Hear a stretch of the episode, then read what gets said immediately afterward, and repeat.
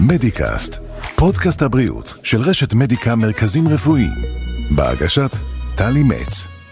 שיחות עומק עם הרופאים המובילים בישראל, על רפואה, סיפורים אישיים ומה שביניהם. תופעת הוורידים הבולטים ברגליים, זה משהו שאנחנו מכירים, אה, זה דבר שיכול להפריע למראה, אבל מה שחשוב יותר לדעת, זה שמדובר בבעיה שללא טיפול הולם עלולה לגרום לא רק לבעיות במראה, אלא לסיבוכים של ממש. אז אנחנו ננסה להבין היום איך ניתן לטפל בוורידים, ולמה כדאי לעשות את זה. לשם כך הזמנו אלינו את דוקטור אורי אייל, מומחה לכירורגיית אה, כלי דם, שיסביר לנו איך מטפלים בוורידים שלנו ברגליים. שלום דוקטור. בוקר טוב. ברוך הבא, בוקר טוב. תשמע, אני חושבת אה, שאין מישהו שלא מכיר את העניין הזה, ובאמת, אה, יכולה להניח שהרוב חושבים שמדובר באמת רק במשהו שמפריע, אה, נשים לא הולכות עם חצאיות או מכנסיים קצרים בגלל זה, אבל מה שבאמת חשוב שנבהיר כאן היום זה שמדובר במשהו שעלול להיות בעיה רפואית לכל דבר ועניין. זו הקדמה. אז עכשיו אני רוצה ללכת טיפה אחורה ולהבין דרכך מה בכלל גורם לוורידים הבולטים האלו ברגליים? הסיבה העיקרית לבעיות ורידים זה קודם כל תורשה, מה שאנחנו מקבלים מאבא ואימא שלנו. זה הסיבה העיקרית. ועל זה, ממה שקיבלנו, שאין לנו שום איך להתמודד עם זה, יש אה, סיבות אה, סביבתיות. למשל, אה, עמידה ממושכת, ישיבה ממושכת במהלך היום, שרובנו עובדים בעבודות כאלה. בדיוק. אז מכוח הטבע, כל הדם וכל הנוזלים בגוף יורדים לרגליים. ותכפילי את זה בכמה שנים שאנחנו עומדים ויושבים, אז הוורידים מתעייפים, השסתומים שדואגים להזרים את הדם כל הזמן בכיוון הנכון, יש איזשהו בלאי לאורך 10, 20, 30 שנה של החיים, ואז הוורידים מתחילים לצבור כמויות של יותר דם ולהתנפח לאט לאט, ועם השנים נוצרות אה, חסימות של הוורידים ודלקות של הוורידים שהם גורמים לנזק בלתי הפיך. אני רוצה לשאול אותך אם זה אה, נפוץ יותר אצל נשים או גברים, אבל אני חושבת שהתשובה היא די ברורה.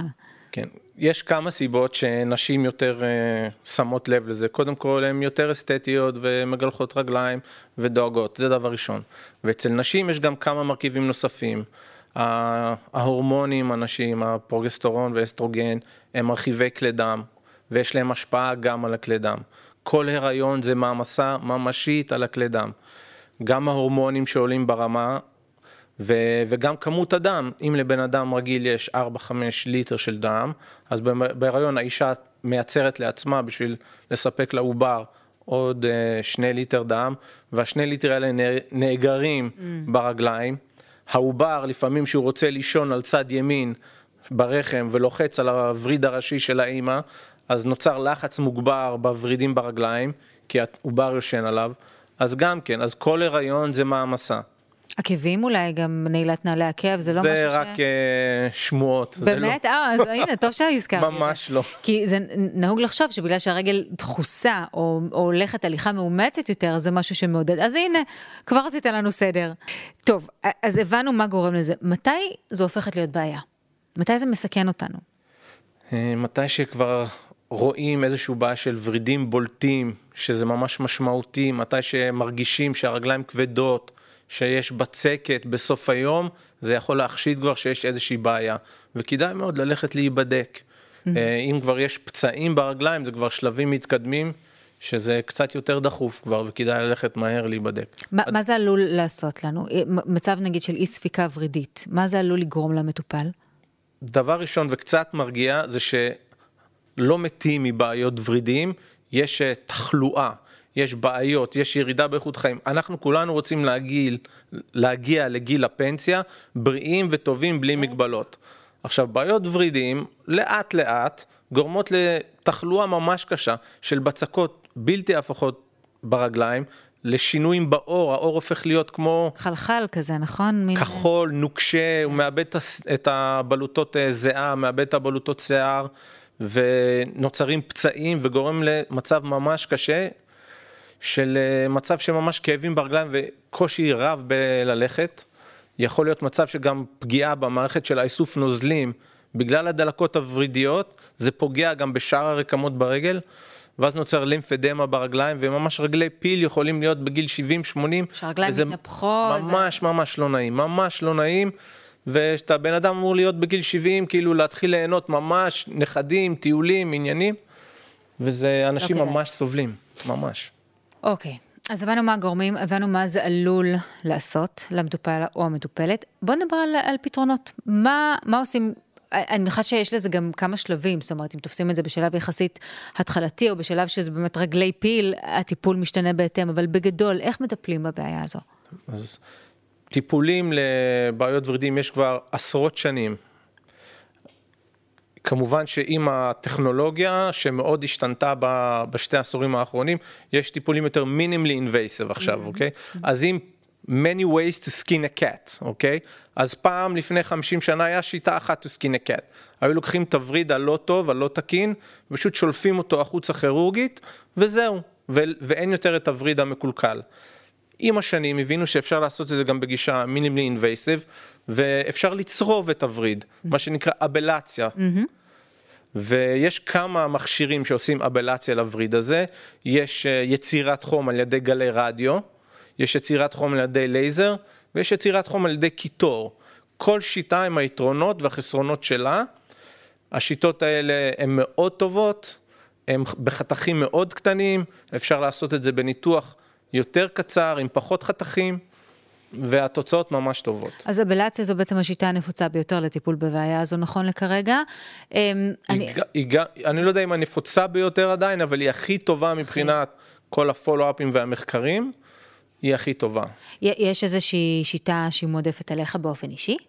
שנוח לך יותר לבצע בעד שאתה רואה תוצאות אה, או החלמה מהירה יותר? מה שאני משתדל, כל, כל מטופל והממצאים שלו, אבל אם אפשר לעשות אבלציה עם גלי רדיו, שזה המכשיר שאני אוהב, mm-hmm. ואני משתמש כי יש בו הכי מעט נזקים למטופל, אז אני משתדל לעשות לכל מי שאפשר אבלציה עם גלי רדיו. יש אנשים שאני גם מוסיף להם, אם יש להם מקומית, כל מיני ורידים מאוד בולטים, מה שנקרא bulging veins, ורידים שהם ממש בולטים החוצה מהרגל, אז צריכים לעשות חתך קטן של שתי מילימטר, ופשוט להוציא אותו החוצה. את הווריד הלא תקין הזה. אז, אז בעצם אחרי שמבצעים את הפרוצדורה הזו, נפתרה הבעיה לחלוטין ולתמיד? אנשים שיש להם בעיות ורידים, יהיה להם תמיד תמיד בעיות ורידים. אנחנו כמו רופא שיניים, אם יש חור בשן, הולכים ומטפלים. אחרת היא צריכה לעשות טיפול שורש, אחרת צריך להוציא את השן. עם ורידים אותו דבר, מי שיש לו בעיות ורידים יהיה לו כל החיים. יש אנשים שעוברים ניתוח פעם אחת וזה מספיק להם, יש אנשים שחוזרים אחרי כמה שנים לניתוח שני, ויש גם כאלה לפעם שלישית ורביעית. כל אחד עם המטען הגנטי שהוא קיבל, עם העבודה שלו, עם הבעיות שלו. אז אם יש בעיה, מטפלים בה בשביל לא להגיע למצב שבגיל 70 יש רגליים שנראות זוועה ואי אפשר להשתמש בהם. אז בעצם עברנו את התהליך הזה, אה, פתרנו את הבעיה בשיטה הנכונה והמותאמת. איך, איך חוזרים לשגרה אחרי זה באופן מיידי, או, או צריך ללמוד ללכת מחדש? כמו שאני אומר לכל המטופלים, נכנסים בהליכה לחדר ניתוח ויוצאים בהליכה. לא נכון. הפעולה מבוצעת בהרדמה מקומית, היא לוקחת בדרך כלל בין 15 ל-20 דקות. הולכים כן, באמת אחרי הולכים ברגל. זה לא שאין כאבים אחרי הניתוח. וואו. עושים את זה בהרדמה מקומית, יש קצת כאבים במהלך הניתוח, זה לא לשבת בתאילנד על הים. זה חבל. יש... כן, נכון, באמת חבל.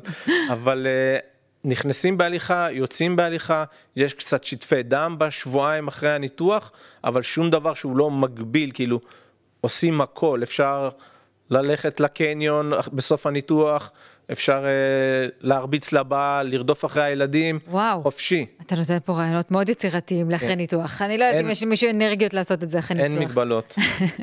תגיד, uh, בגלל שמדובר בטיפול uh, לצורך העניין, או בגלי, uh, או בלייזר, או בקיטור, או בגלי רדיו, או בכל, בכל פעולה אחרת שציינת, אני מתארת לעצמי שהצלקות לא, לא קיימות אחרי ניתוח כזה.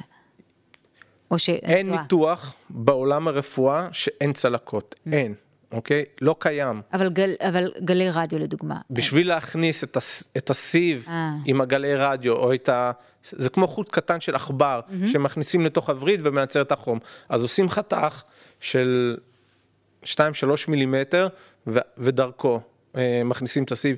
אז יש צלקת, ואם יש לאנשים ורידים מאוד גדולים בולטים, אז כן יש בכל אזור שעושים חתך, יש, לפעמים יש 10-15 צלקות קטנות בוורידים הבולטים, אבל אחרי תקופה של חצי שנה, הצלקות האלה הן כמעט בלתי נראות. פעם לפני 20-30 שנה, לא, הרופאים חשבו פחות על אסתטיקה ויותר על get the job done. בדיוק. אוקיי? היום אנחנו באמת באמת משתדלים לעשות את החתכים ממש ממש קטנים. אם פעם בשביל הנוחות הכירורגית היו עושים חתך של 2 אה, סנטימטר, כי חתך גדול יותר קל למשוך, למצוא תווריד.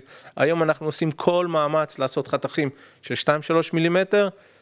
יש צלקות, אישה שרוצה תוצאה אסתטית מדהימה, צריכה להשלים עם העובדה שיהיו צלקות, לא משנה מה. תמיד אפשר לגדל שערות, אני אומרת, למה לא? אמ, אני רוצה ככה שאלה אה, לסיום, עם, עם הפנים אל העתיד, מה שנקרא. אה, הזכרת באמת שלפני 20-30 שנה, העבודה הייתה מאוד מאוד חד משמעית, מוציאים את הווריד, עושים חתך ונגמר הסיפור. לאן אתה חושב שזה הולך מכאן? אם, אם המגמה היא באמת להפוך את זה לכמה שיותר עדין, כמה שיותר מתחשב במטופל או המטופלת, מבחינת מה שהוא הולך איתו הביתה אחר כך, לאן זה הולך? לפי דעתי בשנים הקרובות דיברתי על כל מיני ורידים בולטים אחרים נוספים. Mm-hmm. היום הטכנולוגיה של הגלי רדיו והלייזר מאפשרים לנו לעשות את הטיפולי אבלציה רק לווריד הראשי שהולך ישר.